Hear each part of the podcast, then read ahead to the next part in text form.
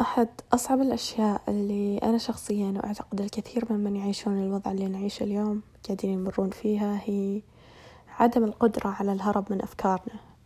بالعادة لما يكون عندنا حرية التنقل والخروج وممارسة النشاطات المختلفة نقدر نتجنب أي فكرة سيئة أي قلق يساورنا أي ثقل نشعر به بالانشغال عنه بشيء آخر.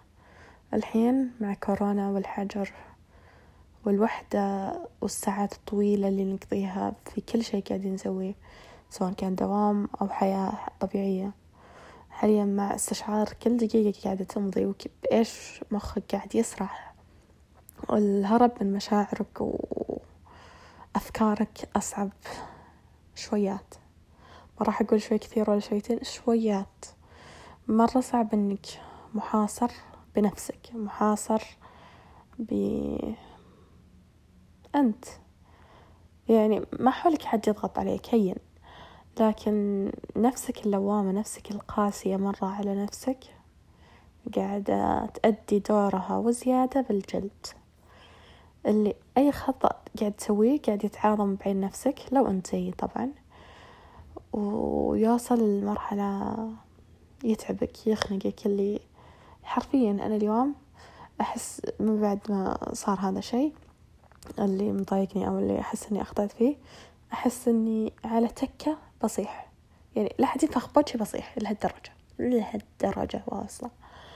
اللي أوكي تك تكتم غيظك وتصبر وتسكت وتتحمل لكن خلاص اللي أنا مخنوق. أنا ماني قادر أهرب من نفسي ولازم إني أتعامل مع مشاعري وأنا شخص ما يعرف يتعامل مع مشاعره.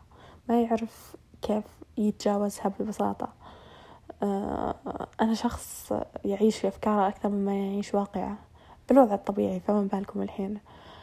آه، مرة شيء متعب مرة شيء مؤذي مرة شيء يحزن ويصيح صراحة. ويحزن إنه حتى تقدر تلجأ للناس تساعدك تقدر تلجأ لأصدقائك لمعارفك تقدر تلجأ حتى لطبيب نفسي إلكتروني أو برامج مساعدة تهيئ لك إنه تتجاوز الأفكار هذه.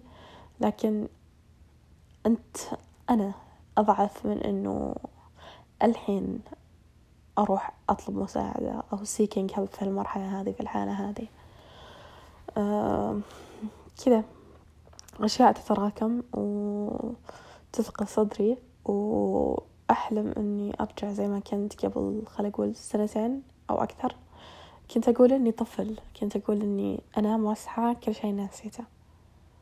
لكن الواقع إنه أنا بالغ عاقل راشد مضطر يتعامل مع مشاكل حياته اليومية ومشاكل عمله ومشاكل أهله بدون ما يهرب منها لأن إحنا في زمن الكورونا.